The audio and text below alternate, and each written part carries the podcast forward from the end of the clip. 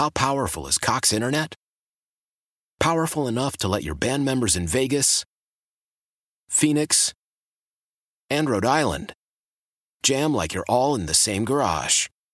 Get Cox Internet powered by fiber with America's fastest download speeds. It's internet built for tomorrow, today. Cox, always building better. Cox Internet is connected to the premises via coaxial connection. Speeds vary and are not guaranteed. Cox terms and other restrictions may apply. Analysis by Ookla Speed Test Intelligence Data. Fixed median download speeds. USQ3 2023. I'm Tony Kornheiser. This is my show. My friends come on and you know them. We talk about the sports you care about basketball now, golf, and the metronome of your life, baseball. Whether it's opening day, the big tournament, or one of the majors, we have the best to preview it and break down just what happened. And let's not forget the important stuff the amount of daylight where I live, the importance of speedies, and the rankings of beach style pizza. Listen on the Odyssey app or wherever you get your podcasts. It's a Miller Lite Football Friday on Sports Radio 610. Here's Payne and Pendergast. You know, I, I had to drive a bunch yesterday, John, Yep. and I I kind of wasn't checking in on Twitter or anything. I was just trying to be a good citizen, you know, and not text and drive or anything. Right. Uh, so, but I was vaguely aware of the fact that there was something going on with Russell Wilson. That there was a commotion about Russell Wilson. I felt like, okay, yeah, I mean, it's kind of been that way. I know there was the exchange between his teammates on the sideline last weekend, and uh, they, people feel like there's a there's there's gonna there's a boiling point or something with Russell Wilson. Uh, and then I knew Shannon Sharpe was involved somehow. So so I got to enjoy all this last night when I got home, and it was from yesterday morning, uh, or maybe it was the day before, but I think it was yesterday morning. Shannon Sharpe talking about uh, the way the Broncos are mishandling Russell Wilson, and first he started in on Russell Wilson's special privileges. there are some things that he's doing that if he did differently, I think it would go a long way in ingratiate himself. When you played that position, Skip, there's a look. We knew John Elway got certain perks and privileges, but he never made us feel that he was better than us or he treated us different. And the coaches didn't treat him different in front of us. You can't do that. Yeah. So, I mean, this is something we'd heard about Russell Wilson in Seattle, right? That was uh, uh, there was a the big the big long form article about how a lot of the defensive guys hated Russell Wilson and that Russell Wilson was they were instructed to be nice to Russ and to not do all these other things. Um, and I don't know if uh, I just from that alone. Does it seem to you from the outside looking in like Russell Wilson has gotten special privileges, or just that he's uh, he's just not playing good football? Well, I think it's probably both. Yeah, If you have special privileges in some sense, then you better play you better play your your guts out. And when you don't or you don't play well, then those special privi- privileges are like, well, wait a second, what's what's the deal here? Like this guy's got an office and six parking spots, and he's playing like this. Well, if you Yeah. gave me half an office and two parking spots, I'd catch 100. You know, I'd catch 1,500 yards of, of passes this year. Yeah, Once you get to that point where you have all, you know, we. Here's the thing about this Russell Wilson thing that that it bothers me to no end. I understand it, but I don't. The Broncos did not have to give him that contract. right. They right, didn't yeah. have to do it. Yeah. But didn't they though? Because I mean, for the most part, I know we made a lot of Deshaun Watson's no trade clause, but I mean, for the most part, when it comes to that level, a guy's got a de facto no trade clause because Russell could have just said like, "Nah, I'm not. I'm only going to agree to a trade. I'm I'm going to go kicking and screaming, and nobody's going to want to trade for me if I'm kicking and screaming." Uh, So, so that perhaps there was a some sort of a deal in good faith worked out beforehand. And probably you're and you're right. That probably was exactly what it was. And I, I don't know if Russ had a no trade clause. I I know that he had floated it out there the year before that hey, if they ever wanted to trade me, Yeah. these would be the four that I would go to. And I don't think the Broncos, if I remember correctly, were in that mix. I, the, you know, the the widely held belief is that Nathaniel Hackett became the head coach because the Broncos thought they had an in to bring Aaron Rodgers, and that Russell Wilson was Plan B, and maybe Plan C too. But I remember seeing in Week Two, and I think what you had heard from Seattle at that point was he's deteriorating. And then an article came out in the Athletic and was like, yeah.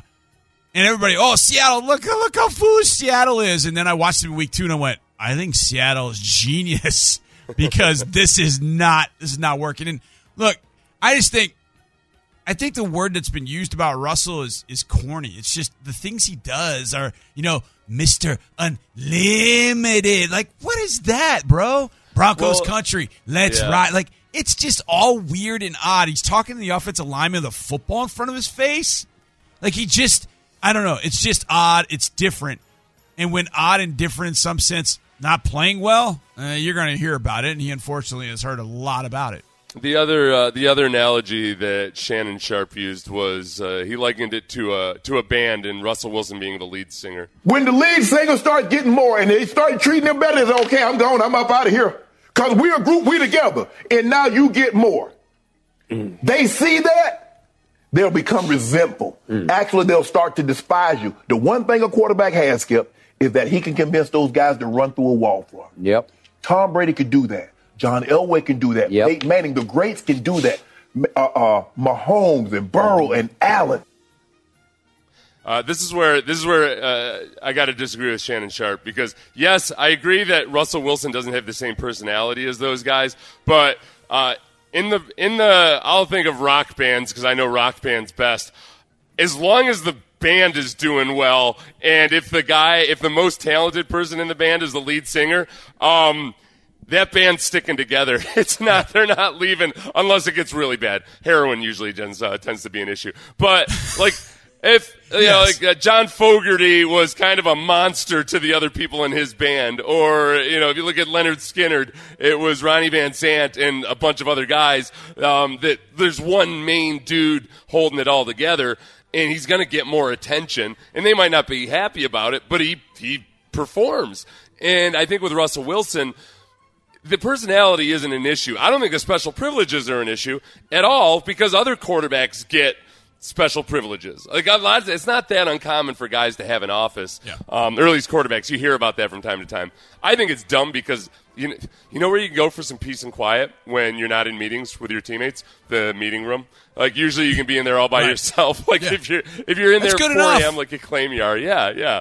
Um, I think the the the thought of you know Josh Allen, Patrick Mahomes doing those things. I think. I mean, I just watch Josh Allen from afar, and I'm I'm just envious because I watch how his teammates respond to him, and how he stands up there at a press conference, and if he's thrown an interception, but it went through somebody's hands and should have been a catch, he talks about, yeah, put that on me because I didn't put that ball in the right spot that's the thing to me that I look at Josh Allen. I mean, Patrick Mahomes does the same thing. There's a time to call players out, but you never really see that if that happens. Those guys are straight up. They want they want to go the opposite way. They know that a quarterback is the lead singer. They know that the quarterback is the guy that gets all the attention, and yet they just want to be a normal guy as much as they possibly can in the locker room with the guys. It's not possible it's not possible. And the lead singer uh, analogy, I think, is is a great one. And I always think of David Ruffin from the Temptations. Yeah, and you're right. I think I think it was heroin that got involved, and he was tremendous. But then heroin got involved, and then he stopped showing up for performances and all that. Russell hasn't stopped showing up, and he hasn't stopped trying, but it's just not working. I think that the the the corniness in some sense of just Russell, it feels inauthentic to the players. And I think that's what's tough. Josh Allen doesn't feel that way. Mahomes doesn't feel that way. Uh, the really good ones in the league, they don't feel inauthentic. I mean, you know, Tom Brady's over there smashing surfaces. Um, it feels like he's authentically mad. It's not fake. So I guess with Russell, it feels outsider looking in, it feels fake. If and Russell I think Wilson that's hard. smashes a tablet, you're you're going to catch him looking for the camera first, Right. To be sure that it catch, that, that it's caught on camera. Yeah, and I mean he's married to Ciara, keeping the music thing uh, in this, and so automatically he has hurdles to overcome with players because he feels like he's at a different, you know, he's at a different level. yeah. You know, there's never any vitriol at, at Jordan seemingly while they were playing because Jordan was going to carry those bulls. You know, Jordan could you know, be in his little side office, you know, playing games with his security guys while the rest of the the rest of the guys were in the locker room getting ready. But Jordan was going to show up and you know put 38 and 10 on somebody and carry them to a win and will them to a win. So as long as Jordan was doing that, hey, no problem. But if the if his game would have ever um, taken a hit, and all of a sudden he's not doing that, I think we would have heard all about that. So I think it's the ability to communicate and be authentic to your teammates that to me is what drives what a guy is going to do or not do. And I know, I know that Davis, and bring it back to Houston here. I know Davis has taken a lot of slings and arrows for things that have happened or not happened this year. But it was after the Jacksonville game. I was in a locker room and I was waiting for the team to come in uh, after the win. And I saw him walk in with AJ Cann, And AJ kind of had his arm around him. They were talking. And I hear Davis go to him, Are you okay, man? I know you went out of the game for a little bit. Are you doing all right? And I just thought it was that moment of connecting with a teammate that had been banged up for a little bit, ended up going back in the game, but Davis checking on him as he's going in. I thought Davis is pretty authentic. He may not be the the most emotive, Yeah. and he might not be the most exciting guy, but you get the feeling that in and around his teammates, he's a pretty authentic dude, and his teammates respect that for sure, and they absolutely respect how he's handled the last couple of years, where he's been in the lineup, that he's been out, he's been in it, he's been out. They respect the fact that he just continues to fight. I think the Broncos look at Russell Wilson and go, "Ah, that dude's not like us, man. I don't know. I don't. I don't see it." And then, of course, his play doesn't match, and so it everything's get everything at that point gets amplified. So his teammates KJ Hamler and Jerry Jeudy stepped up uh, in his defense. Jerry Jeudy said, "I ain't gonna keep looking at these false statements about my boy Russ, man. As a teammate who sees the elite work ethic this man has is incomparable. He got an office because he's committed his life to this game." I never had a teammate who motivated me more than Russ 100. Uh, he would later go on to further back up his own statement with this statement. I just want to get it out the air, like that he is a good teammate, you know, and he is a hardworking teammate. And I just feel like I just needed to get that out there because there's a lot, lot of false narratives going around here that I'm getting tired of, of seeing. What has he meant to you personally the last few months? Uh, he meant a lot, man. Just being around Russ, he's a guy that just keeps me motivated. Just the way he go about his business, the way he carry himself, the way he do things around here. He just show show the, the, the true leader and the, the true pro he is. So having a guy like that, you really see how to really become a pro. Okay, so uh, Jerry Jeudy, of course, is a wide receiver, uh, as is KJ Hamler, who says three goes above and beyond to do whatever it takes to win for the team. Y'all not about to bash him and act like he still ain't that same Russ who won a Super Bowl and was a nine-time Pro Bowler. I stand behind my QB. I don't know. That's a whole. I I feel like it's a very poor argument by KJ Hamler. Yes. Just in that. With, with a, before I ask whether you think whether you're buying that the two wide receivers who would love to get more targets uh, at any given time are, are actually supporting Russ. Like, yeah, that's what happens with athletes. They get older and then they're not as good. You know, you know who else? You know who else went to a couple Super Bowls? Uh, Peyton Manning. And he's, he's not the same guy anymore. At some point, you end up losing it. Yeah. So, uh, are you buying? Are you buying that, or do you feel like okay, yeah, those are his receivers? Uh, just the same way that Tim Tebow's receivers backed him up back at the day in Denver. Uh, they're not actually feeling it. Yeah, I mean, I think the yeah they. I don't think they're feeling it, but they don't want to. They don't want to smash a teammate. I love that the the question, the second question that Jerry Jeudy got from the from the reporter was like, "Now, now tell me, how did it make you feel?" Talking about Russell Wilson, it was very introspective at some at some point. It therapy? Uh, yeah, it was kind of therapy right there. Um, I think, you know, Shannon Sharpe's probably right. Russ has done a lot of this with his movement and with his athleticism. Yeah. And when that starts to go, and I think he is going to be sort of a test case for maybe how teams look at quarterbacks that do it with their mobility. And maybe that impacts a guy like Bryce Young because people will say, well, you know, Bryce Young is a lot like Russell Wilson.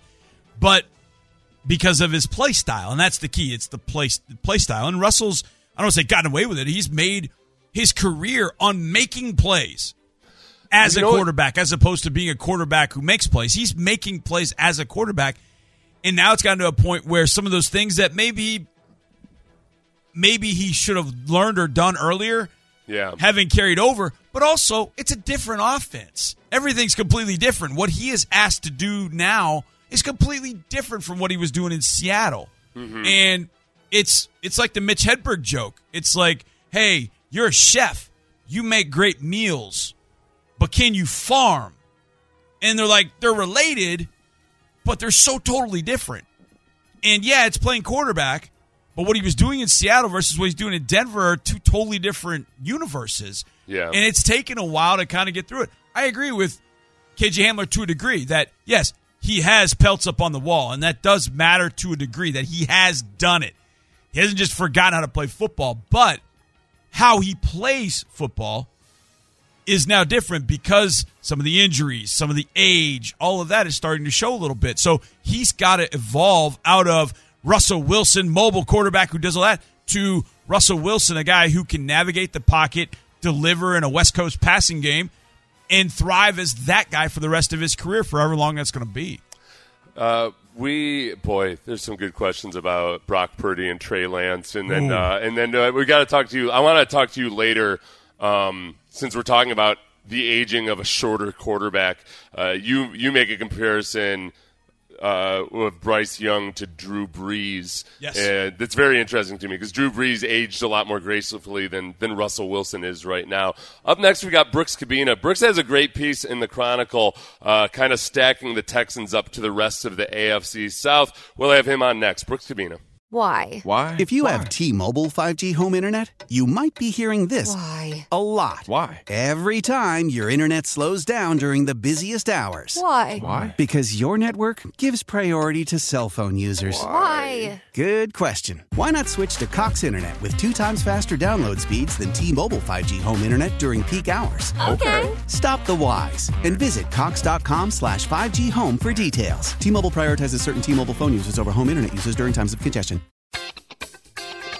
I'm Tony Kornheiser. This is my show. My friends come on and you know them. We talk about the sports you care about basketball now, golf, and the metronome of your life, baseball. Whether it's opening day, the big tournament, or one of the majors, we have the best to preview it and break down just what happened. And let's not forget the important stuff the amount of daylight where I live, the importance of speedies, and the rankings of beach style pizza. Listen on the Odyssey app or wherever you get your podcasts. It's a Miller Lite Football Friday on Sports Radio 610. Here's Payne and Pendergast. It is Football Friday. It's 7:23 in the morning. Sean Pendergast is out, but John Harris is filling in for him, and uh, this means that Brooks Kubena from the Houston Chronicle joins us. Brooks, how are you What's this up? morning? And are you amped up? Are you amped up beyond belief for the Jacksonville Jaguars to come in here and um, and take their how many straight drubbings is this? Nine. Is it eight? I think it's nine. Uh, Nine? Nine because of this year, the earlier, um, the first game of the year. So uh, the Dameon Pierce truck show. Um, that was the one. The one game you could point to and be like, "Hey, look, um, that was that was extraordinary." So I, I don't know, man. Trevor Lawrence coming into town, 14 touchdowns, one interception in this seven game stretch in the push to the playoffs. They look like a very much better team. Uh, but you know, the Texans have made a lot out of the roster that they have left with all the injuries and such. So it could be interesting. All right, so let me start there, Brooks. You mentioned Trevor Lawrence. He's got a bad toe. Let's do some math here. I'll take a bad toe. let's let's put it let's put it all together here. He's got a bad toe.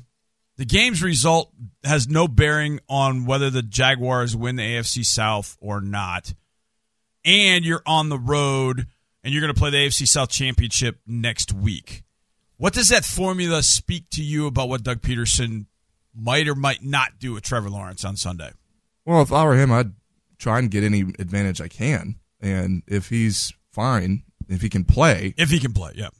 he plays. And then you get if and this is a game that technically you should win. So if you get that one, you got all the more ability to go and win the division. So I, I don't see why you don't take that shot. What if the Texans just go? They say they decide to play him, and the Texans start delivering some shots early to him. You think there's a possibility Doug Pederson could pull a Mike McDaniel as he did with Tua? Tua's taking some shots. He's got a thirty nothing lead, and he takes him out. Do you think he might do that? Do it for a half? Brady, they the Patriots did that with Brady in 09 here, mm-hmm. They didn't need the game. They were already in the playoffs. They couldn't change the seating. Brady started. Hoyer came in. They went back to Brady for a little bit, and then Hoyer finished. Do you think there's a possibility they could do that, getting ready for Week 18 in the Titans? Well, if if you're playing the game close and you've already started Trevor Lawrence and it's still within a touchdown, like Right. you're going to keep playing. Right. It's it, you, you don't pull the guy until the game's out of hand. Sure. At that point, because then you're just saying, okay, well, game's close. Uh, we're not going to play our guy anymore. Yeah. And I don't think that many coaches would play that way, especially how Doug Pederson's been talking about how there's no no uh, no game that doesn't matter. Right. So if they decide to play Trevor Lawrence, he's going to play until it doesn't matter anymore. Uh, Brooks, you've got a piece in the Chronicle right now where you power rank the position groups of the AFC South, uh, and it's really interesting. It's a it's an emotional response I didn't expect to have this morning. was getting angry over any of your power rankings of these things. Okay. And, and honestly, I'm not even justified in being angry at it. And yet, uh, I love this kid so much that I find it an abomination that you've ranked Dameon Pierce the third best running back in the AFC South when Jonathan Taylor is a shell of his former self. And I don't know if Derrick Henry's going to be able, able to walk in 2023. Well, look, it's an entire running back room. That's what I've power ranked Ah. here. So it's not it's not the one running back that you go in and say, okay, here's the group. Uh, I mean, here's here's the situation. Derrick Henry is King Henry. He's at the top right now, and I was projecting it towards the future. And Yeah. in entirety, the Colts backfield, in my opinion, was in a better position going forward than the Texans right now. I mean, Dameon Pierce had a ton of carries.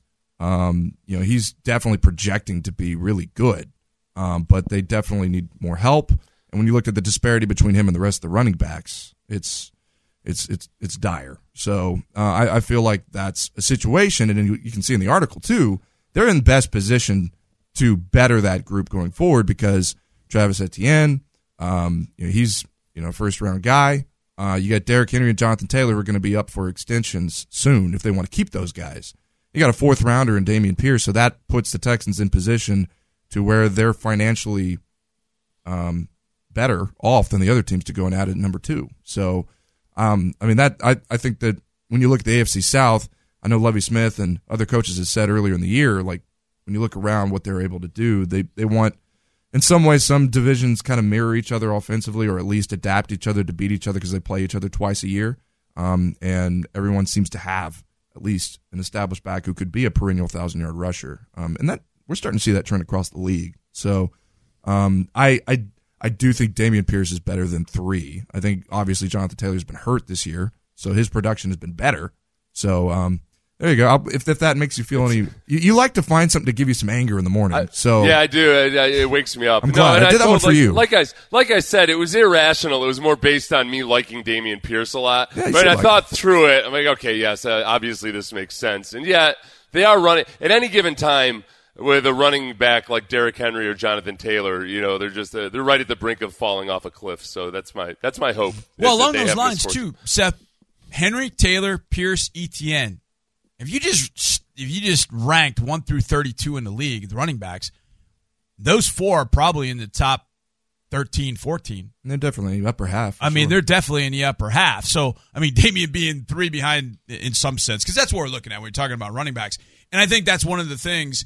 And uh, Brooks, I'll ask you this question. I think it's one of the things that the Texans need to do is find that other bulk here. I think Daria's given them some good reps at times back there.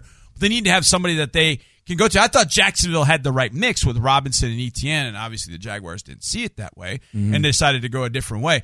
This running back class coming out of the draft is outstanding.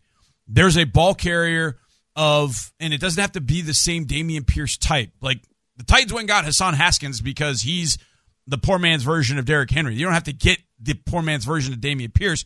You just have to get a guy that can do something when Pierce goes off the field and give you positive reps. So I ask you, of these units that you looked at, for the Texans, which one do you think undergoes the biggest renovation going into 2023? offensively, defensively, Both. Well, Either side of the ball. Offensively, I think wide receiver definitely gets an overhaul um, because you really don't know right now at this situation if Brandin Cooks is going to still be with you next year. Sure. So that whole entire lineup, um, I mean, has been shuffling all year, um, and they've seemed to find some consistency after a waiver pickup of Amari Rogers, but I mean, all a lot of these guys are on one year deals, like Chris Moore.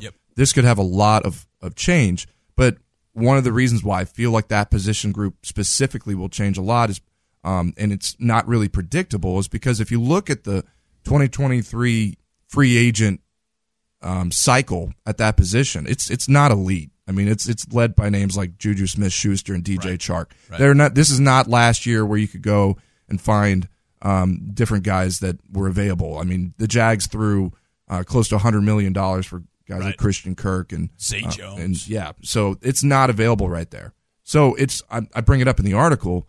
Is that as bad a shape situation to where the Texans have to go back and try and make amends with Cooks?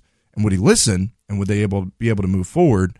Or is this a situation where okay, maybe you can get a mid round pick for Cooks, maybe use that in a trade up situation like Caserio is prone to do, and uh, you have Nico Collins back, and then remember John Metchie has been out this year battling leukemia. He's expected to be back, and then you find another one in the draft. Maybe that first overall pick goes to a quarterback, and then I, I remember last year how those three picks right in a row with wide receiver, wide receiver, wide receiver seemed to Olave, move the Texans back to 15 where they picked Kenyon Green. Maybe that's another slot where you can pick up another uh, wide receiver. So I think that definitely, when you look at how the offense has been able to open up, hasn't been able to open up throughout the year, that's a position that I think they definitely want to address and, and could look very different when we um, look at this team next year. Yeah, you know, I've I've been trying to evaluate my feelings about Brandin Cooks because I look, Laremy Tunsil's a perfect example of a guy that seemed like him and the organization might be at odds, or there was drama there, or they they, they were headed for um, some kind of a, a parting of the ways, and now he's like the favorite dude on the team. Yeah. Uh, so things can change a lot with Brandin Cooks. How realistic is it if you like if you if you would even speculate percentage chance that actually Brandin Cooks and the team will be a okay and on the same page by March next year? I think it's more likely than not that he's not with the Texans. Um, even after uh, his game-winning touchdown catch, he tweeted out almost immediately after the game, "Still here" with kind of a smirk emoji. And you know, I went and talked to him. I said, "So, you know, what does that mean?" And it was very much game-oriented. Hey, I'm out here with my teammates, and I'm glad we got a win. I like to battle with them every chance I get. It did not project to like, oh, now I've suddenly felt a lot better about my situation. Um, Yeah, I yeah. think he's still leaving the door open for all the possibilities that come up, and a lot of that also has to do with how does this whole team end up once the season's over. I mean, we could see an entire offensive staff overhaul, and that could also dictate how players feel, and especially Brandin Cooks, who would then maybe I don't know. I'm not. I'm just throwing things out there. If you're looking at the less likely than not situation, is, can they bring in a coach that would excite him? Um, would excite the rest of the team? Um, I, I I still think uh, I still think it's more likely that they're probably going to try and acquire some more uh, picks with him. Uh, try and try and uh, move on because they you know it's it's he's getting into the scenario where um, you know it, it, I I was looking at some of the cap hits for the next couple of years. I mean, he's going to grow eventually to 24 million. Yeah. Um, and is that a player that you have confidence in? Not only, you know, is he bought in, but at 31, is he going to be as productive at that time period? And if you have a chance to move on and maybe refresh the deck here before things start, before you start allocating money, to other players, I mean, Laremy Tunsil's made it clear how much money he wants to make. Yeah. Um, but I think, I But think it's going to be But with. Laremy, you're still getting you're getting Pro Bowl, All Pro type play from him. Now, he's been a Pro Bowler for three years. You've gotten that play from Laremy, so Sure. and, and it's a position at left tackle where you feel okay, that's priority priority position. I know a lot of people out there think, well, wide receiver is now. Look at all the great teams they've got. They've got a guy, but there's so many wide receivers that are coming from the college ranks that you could take a shot on, whether it's first round. People will tell you that this this receiver draft, they'll sit there and tell you, oh, it's not great. Yeah, there's no Ja'Marr Chase, and there's probably not even a Drake London, or maybe not even a Chris Olave. But there are a couple of really good receivers in this draft, and there's depth at that receiver position that you can get better at going forward. Brooks, I want to ask you about how the Texans have played the last three or four weeks. They get the win last week against Tennessee, played really well against Dallas and Kansas City, but fell short. I should say really well. They played mm-hmm. well enough to win those games. but couldn't beat double digit win teams. How do you feel about this team now going into week 17 versus how you felt middle of the season from a in the moment immediate standpoint and building for the future standpoint? I think they've made things a lot more confusing and maybe a little bit more difficult than they need to be. Yeah. Because even though that they're playing better, it's not a team that you expect to win consistently. So let's take Davis Mills for example. Um, no one had a lower EPA, which is kind of a stat that shows how much plays affect how you are able to score, than Davis Mills in his first series of starts at a certain snap level, basically by starters in the league. The last three games, he's played in the top 10, but he's also turned the ball over. He's also coughed up the ball at the goal line. He's also missed some throws. He's also looked uncomfortable Right. at times. But the Texans have seemed to appreciate players who put them in position to win and control the ball offensively. So then, does that then complicate, kind of like last year, where Mills put on kind of a show towards the end and earn some confidence going to next year? Does this now set up, okay, now the Texans have a little more confidence in their quarterback and maybe um, don't have to go and pick Bryce Young, number one overall. Maybe they go somewhere else. I think there, I feel kind of that way in a microcosm about the rest of it. Take Obo Okoronkwo, right? I mean, he's been playing outstanding the past four or five weeks, ever really since they started him. So at Since that the Giants game week nine, that was the game to me where he really popped in that Giants game. Like, wow, 45 is making some plays. And I mean, obviously, teams like the Jaguars have said, you know what? It doesn't matter how many times you pick a first round edge rush, you can never have too many of them. Yeah. But at that point, too, does his play also affect how you use that number one overall pick? And is the defense significantly better? Okay, Derrick Henry didn't rush for 200 yards on you, but he got pretty close to 140 and a 48 yard touchdown run. I mean, how much the rest of this team actually is playing up? And is there, does this then give you more confidence if you're Cal McNair, Nick Caserio to say, you know what? When given more players, this scheme, offensively or defensively, could work. I mean, in some ways, um, you you had clarity in the middle of the season where you're like, okay, now it's it, we've we've seen where where this needs to go. We just need to reshuffle the deck here, get a new coach in, get a, get use those picks, those uh, situations to get better. And I mean, when you look, I, I think the Texans are going to be in a situation where Caserio is a frugal guy when it comes to money anyway. But when you start seeing players clamoring for money, I think a lot of that can evaporate pretty quickly. Um, you look at how much money the Jaguars spent last year, close to a billion dollars to get all these players. It's I mean, it's it's top heavy. They played it. They they paid a, you know a, a competitive tax to get two wide receivers at a hundred million dollars, and then uh, a couple of linebackers that cost almost as much. So you know, I was just doing some calculations. If you know Laremy Tunsil was going to reset the market, I mean, let's say like he was making at at, at least twenty five million. He's making twenty three Right. million. So that's two million more. He's probably going to want to make more than that. But you go up to 2024, and then you look down the line, they only got 21 players under contract if you re sign him. And I'm looking at over the cap, which is great. I like using their little calculations there. You still have to sign 30 more players, and you've only got 5 million on average to go. So who are you going to really source toward? And that position, too, is interesting because you have both him and Tytus Howard making top of the line money in 2023, and then that can affect how you draft the next two years. So there's, I, I feel like there's still a lot of questions, but it may be more complicated because now you might have more confidence in some players that you didn't, Yeah. and maybe it would better was better off when you didn't. So now you've got some tough calls. All right, hey Brooks Kubena from Houston Chronicle. Brooks, uh, look forward to reading your stuff this weekend. I know you've got a piece about the uh, the Texans nutrition department coming up. Coming up next, uh, we've got a really really funny story that J.J. Watt told in his press conference as he addressed his retirement yesterday.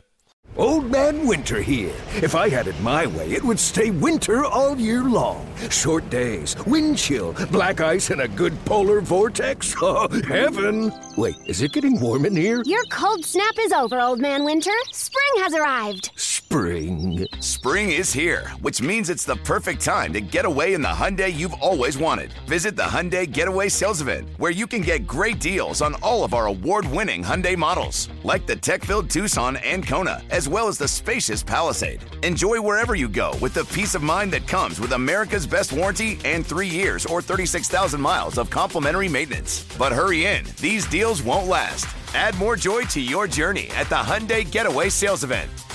Now get 0% APR or up to 1500 bonus cash on the Hyundai Tucson. Now, during the Hyundai Getaway Sales Event. Offers end soon. Call 562 314 4603 for details. A Miller Lite Football Friday on Sports Radio 610. Live from the Twin Peaks studios, here's Payne and Pendergast. So, JJ Watt, a couple days ago, tweeted out something that wasn't very cryptic. It wasn't a direct announcement of his retirement. And uh, yesterday, he he met met it head on and answered questions about it. He has for a couple days now. Um, but one of the one of the funnier things I've heard about a guy retiring um, was this story that J.J. Watt told in his press conference. And there's a uh, the video to which he's referring. The we will play at the tail end of this. I'll tell you the best story. This is by far the best, hands down, without a question.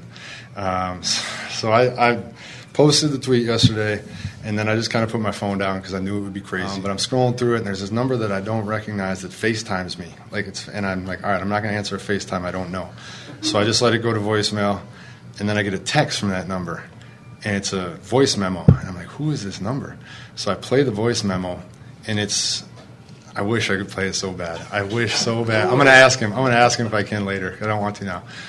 And it is like incoherent, complete incoherence. And it's, uh, and I'm like, what the hell is this? And I, I literally thought it was like distorted from, from the phone.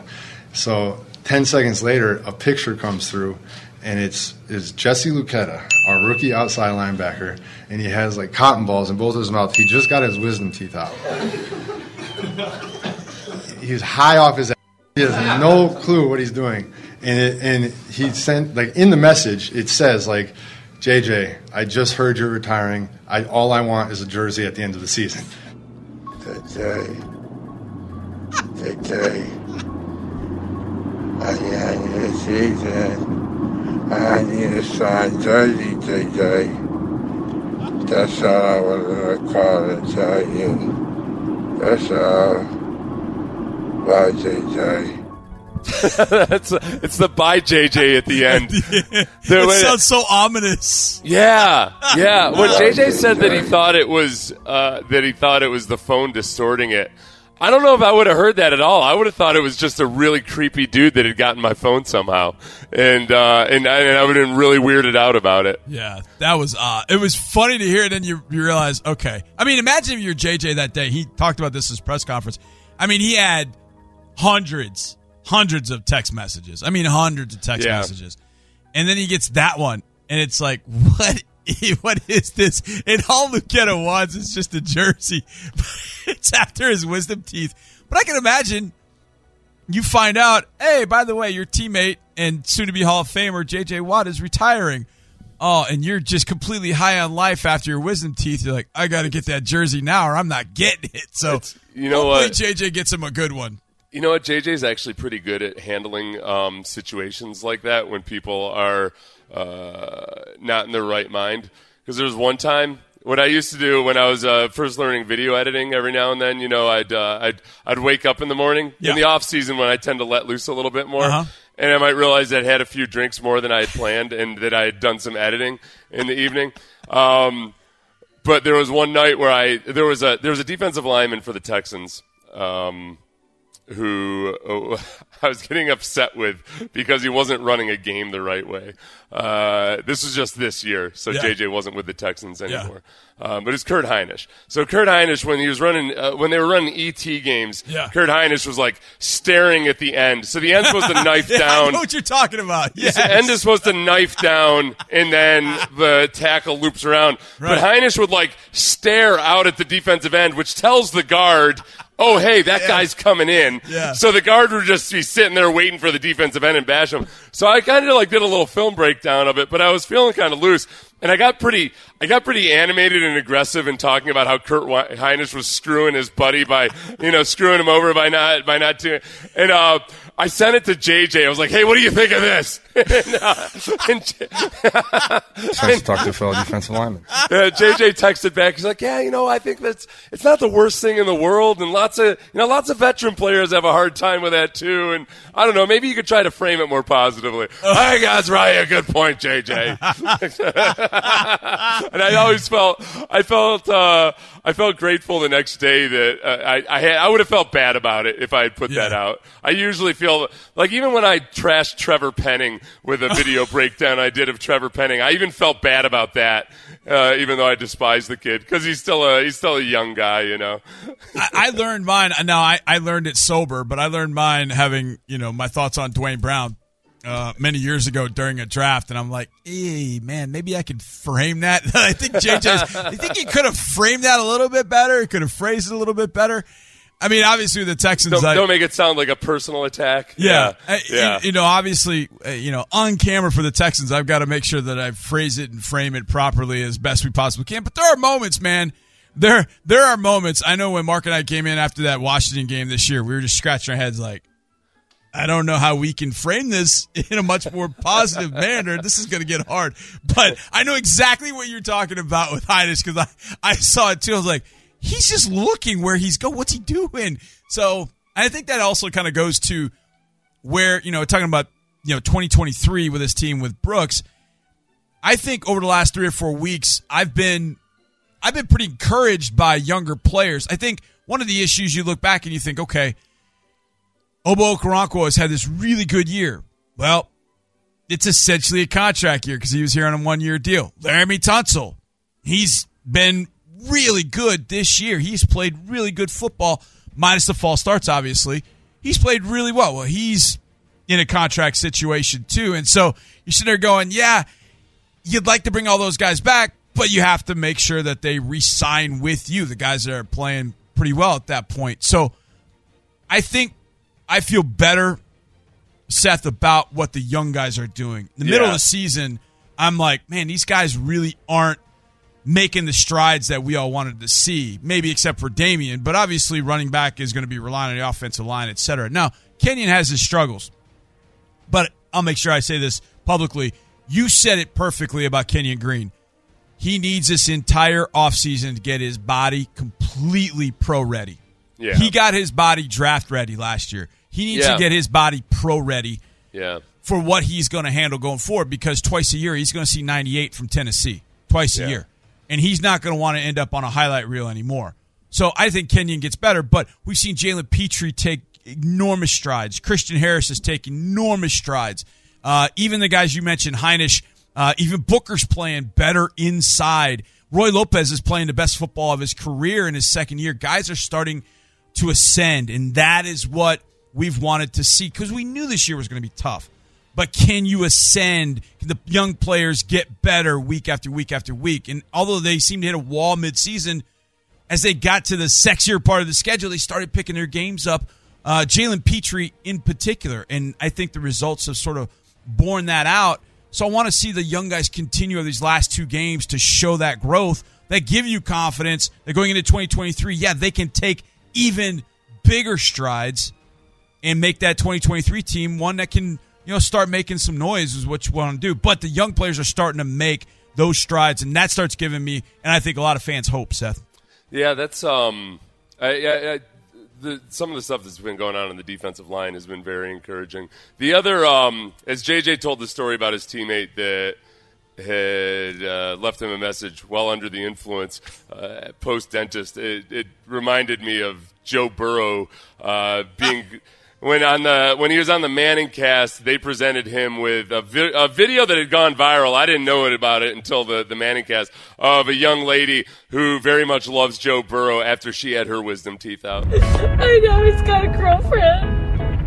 and I'm happy for him.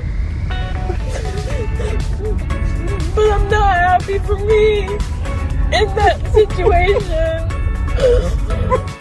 Dang it, he's talented. And let's be honest, I go for ambition, not look.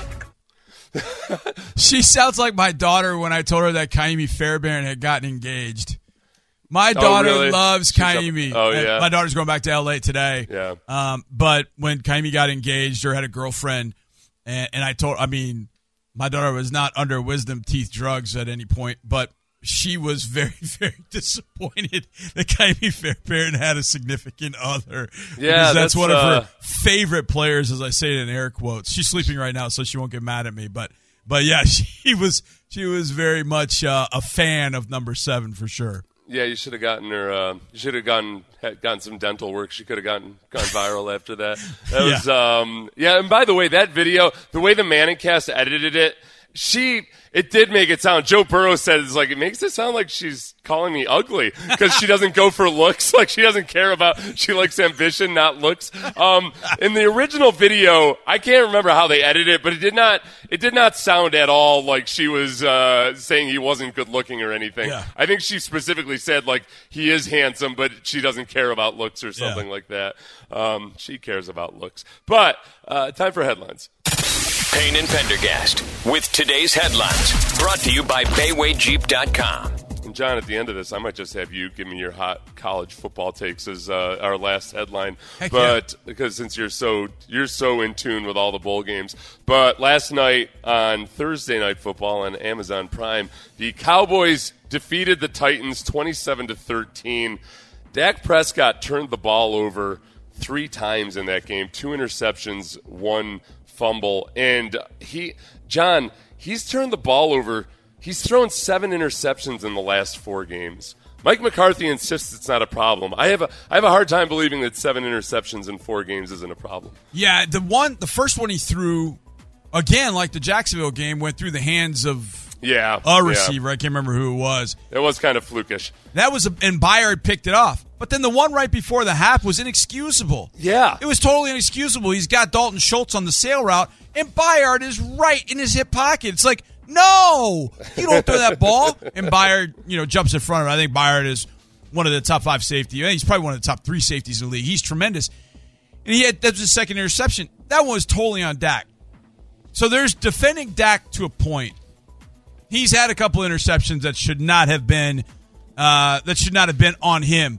The one he threw against us, MJ Stewart got a hand on, then Noah Brown gets a hand on, and then Tremon Smith picks it off. But his other interception was just god awful, even though his arm was hit. He should have never. He should have moved in the pocket to make a better delivery, and he didn't. That part, that for me, if I'm a Cowboys fan, is very concerning. The fact that yeah, it's three, and yeah, one of them's not on Dak, but man, what's going to happen when you get to playoffs? Cowboys are going to have to go on the road. They're going to go to Tampa, and I know Tampa's not good, or whoever wins the NFC South. Yeah. They're going to go on the road to play that particular team. Is he going to make a mistake that costs you in that particular game when it's a game that you absolutely 100% should win? Yeah, I, if I'm a Cowboys fan, I'm a little bit panicked about it. And I love Dak. I love Dak. Dak's everything I want in a quarterback. But the interceptions have just been they've been odd and weird for a guy that smart and that productive throughout his career. It's been strange. I wonder if you think in, in his heart of hearts, do you think Dak Prescott has one eye on Sean Payton? And uh, like maybe wonders like ah, what co- what might things be? I man, every time I would, ever since the Texans game against Cowboys, uh, and, and this goes back a long ways with me with Mike McCarthy. Um, I I get very annoyed with the way his teams play at times, um, and I and I feel like it shows in his demeanor. And I don't usually do this. I don't like doing.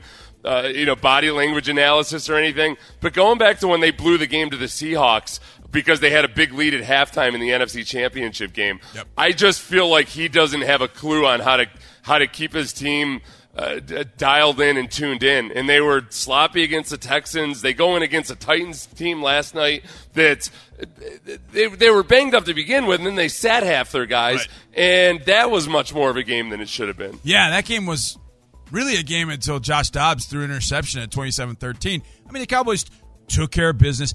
This is one thing, Seth, and, and I get your thoughts on this. Yes. It's felt like, from the media standpoint, we want to see the same team every single week. Yeah. Consistency. Give it to us. This is what we want. This is the type of team that's there. And yet, I feel like every single week, we maybe not see, we don't see a completely different team, but we do see a different team. there are guys banged up. Okay, we got two or three guys out this week. All right, we're missing Dak this week. Or, you know, in our case, you know, Derek Stingley's been out. Dameon Pierce has been out. Okay, how do you reconfigure it for this week? How do you reconfigure it for next week? I feel like the season being so long, it's in roller coaster even more than it's ever been, and yet we want to see that brilliance every single week. And when we don't, we're so quick to go, hey, you guys suck. But then you turn around and you win a game that maybe you should. And you're like, man, look at what they're doing. They're going to the Super Bowl. It's this swing of emotion. Yeah. And it's like, man, just let the season play out and let it go. And there are going to be hills and valleys.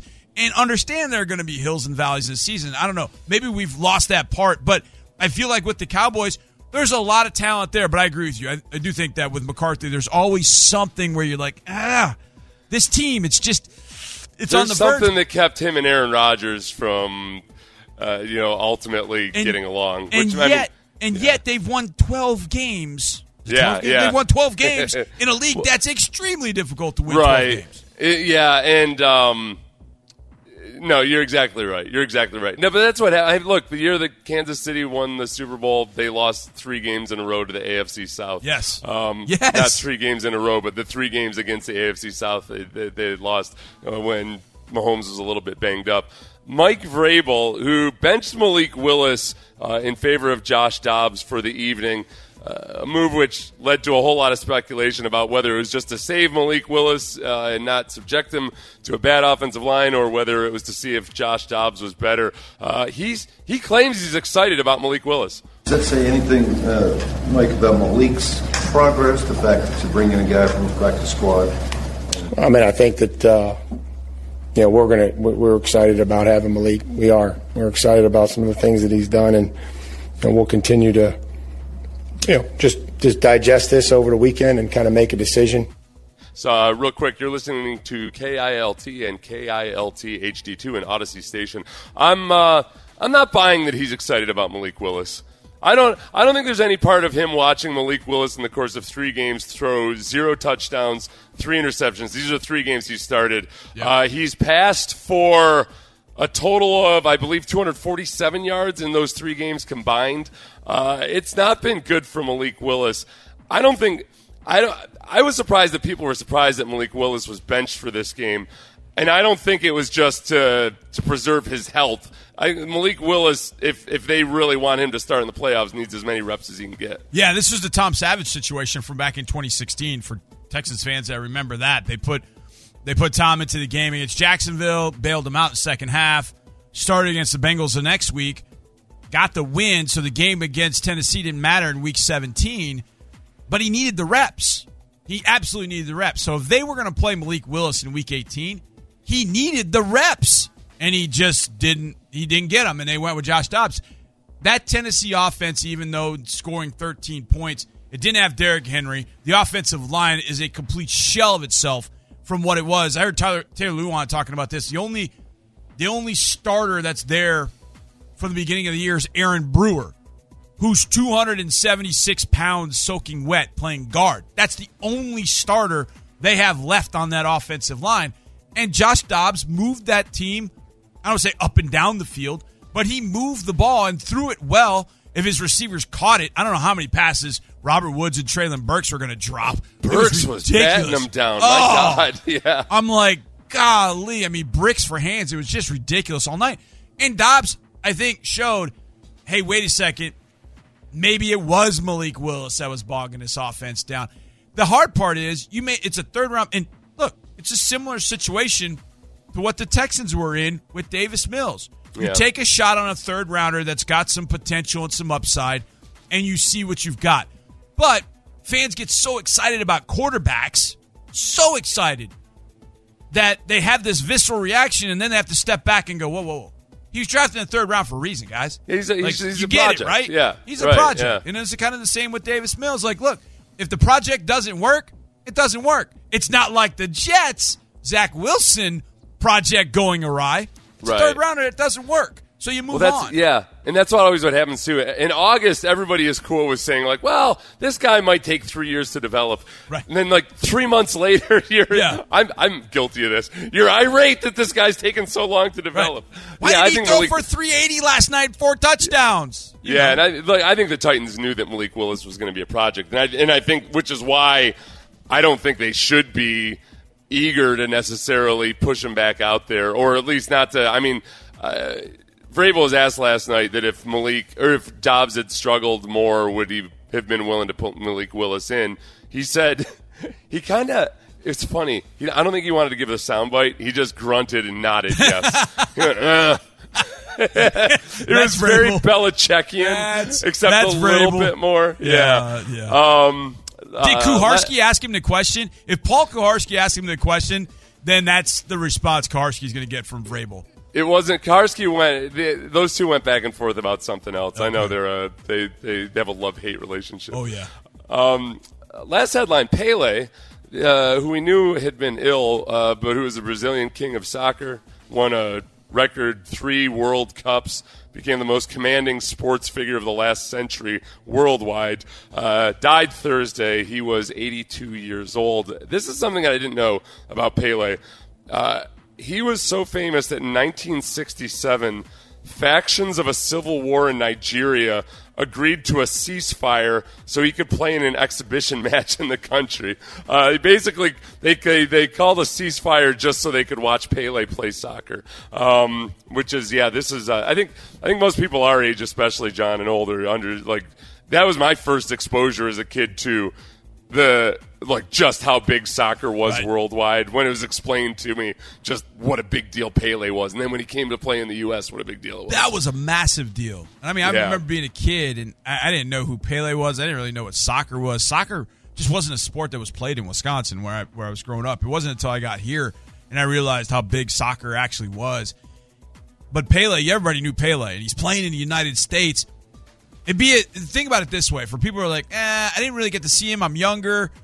Think if Messi, Lionel Messi, came to the United States to play in MLS yeah. and came out of retirement to come to the United States to play in MLS. That's what it would be like. That's what it was like back in the '70s when Pele went to New York Cosmos. Except with the, except with a bigger, an even bigger talent disparity. Right, you know, back right, right. then versus now. Yeah. You know, like now that you're now that Americans are playing it overseas so much, it's it's a little. It would still be huge with Pele. Don't get me wrong, but not as. Uh, it was just a vast difference between uh, Pele and, and other people. Yeah, no doubt. And there was a, there's a 30 for 30 on that New York Cosmos team, and it's riveting. I mean, I love documentaries, which I think people have found out because I've talked about it a couple times. But it's riveting when they talk about that Cosmos team. and They talk about early, uh, what was it called? Was it NASL? I can't remember what the actual name. It wasn't MLS. I can't remember what the name of it. NASL. But either way, How, they how old was he when he came to when he came to play in that? he had league? come out of retirement. So he had been retired. I don't know for how long he had been retired. He had been retired and then came and played here. So I think he was probably 36, 37. He was 36. Yeah. yeah. So that's when he came. He still had game left. There's no doubt about Yeah. that. He had game left for sure. Um, but that's what it would be like if Lionel Messi decided, yeah, I'm going to hang him up, and then a year later he gets enticed by Jeff Bezos, buys an MLS team, and pays him a billion dollars to come play in the United States. That's what Pele did to come play with the Cosmos, and it really triggered. I mean, in the '70s, they had 75,000 people at the old Meadowlands watching Yeah. soccer. I mean, that was You know what unheard like? of. You know, it'd probably be like John is if if Jordan in his last year, like after after his last year in the NBA, if he went to go play in in like in a in a European league Right. or in an Asian league Yeah. or something. Oh. Yeah, like it would just be that European. Well, European league at the time he retired. You mean like Stephon Marbury going to China? Yeah, yeah, yeah, yeah. I chuckle a little bit because it wouldn't quite be like that, but no, yeah, I know. But I it's know, I'm having thinking, that impact in I'm a thinking of foreign that. location. Yeah, it would be like Jordan going to China more so than Europe because by that time European de- basketball had developed. So yeah, um, it would be like Jordan going to China. So How powerful is Cox Internet? Powerful enough to let your band members in Vegas, Phoenix, and Rhode Island jam like you're all in the same garage. Get Cox Internet powered by fiber with America's fastest download speeds. It's internet built for tomorrow, today. Cox, always building better. Cox Internet is connected to the premises via coaxial connection. Speeds vary and are not guaranteed. Cox terms and other restrictions may apply. Analysis by Ookla Speed Test Intelligence Data. Fixed median download speeds. USQ3 2023. Old Man Winter here. If I had it my way, it would stay winter all year long. Short days, wind chill, black ice, and a good polar vortex. Oh, heaven! Wait, is it getting warm in here? Your cold snap is over, Old Man Winter. Spring has arrived. Spring. Spring is here, which means it's the perfect time to get away in the Hyundai you've always wanted. Visit the Hyundai Getaway Sales Event, where you can get great deals on all of our award-winning Hyundai models, like the tech-filled Tucson and Kona, as well as the spacious Palisade. Enjoy wherever you go with the peace of mind that comes with America's best warranty and three years or 36,000 miles of complimentary maintenance. But hurry in, these deals won't last. Add more joy to your journey at the Hyundai Getaway Sales Event. Now get 0% APR or up to 1500 bonus cash on the Hyundai Tucson. Now, during the Hyundai Getaway Sales Event. Offers end soon. Call 562 314 4603 for details. The national sales event is on at your Toyota dealer, making now the perfect time to get a great deal on a dependable new car. Like a legendary Camry, built for performance and available with all wheel drive, you can count on your new Camry to get anywhere you need to go. And with available features like heated seats and a multimedia touchscreen, you can stay connected in comfort and style. Or check out an affordable and reliable Corolla with a trim for every lifestyle, from the hip and agile sedan to the sporty hatchback. There's a dependable Corolla built just for you. Plus, both Camrys and Corollas are available in hybrid models, so no matter your style, you can drive efficiently and affordably. And right now, your local Toyota dealer has more vehicles in stock and is making delivery on new vehicles almost every day. So visit your local Toyota dealer and check out amazing national sales event deals on Camrys, Corollas, and more when you visit buyatoyota.com. Offers end April 1st. Toyota, let's go places.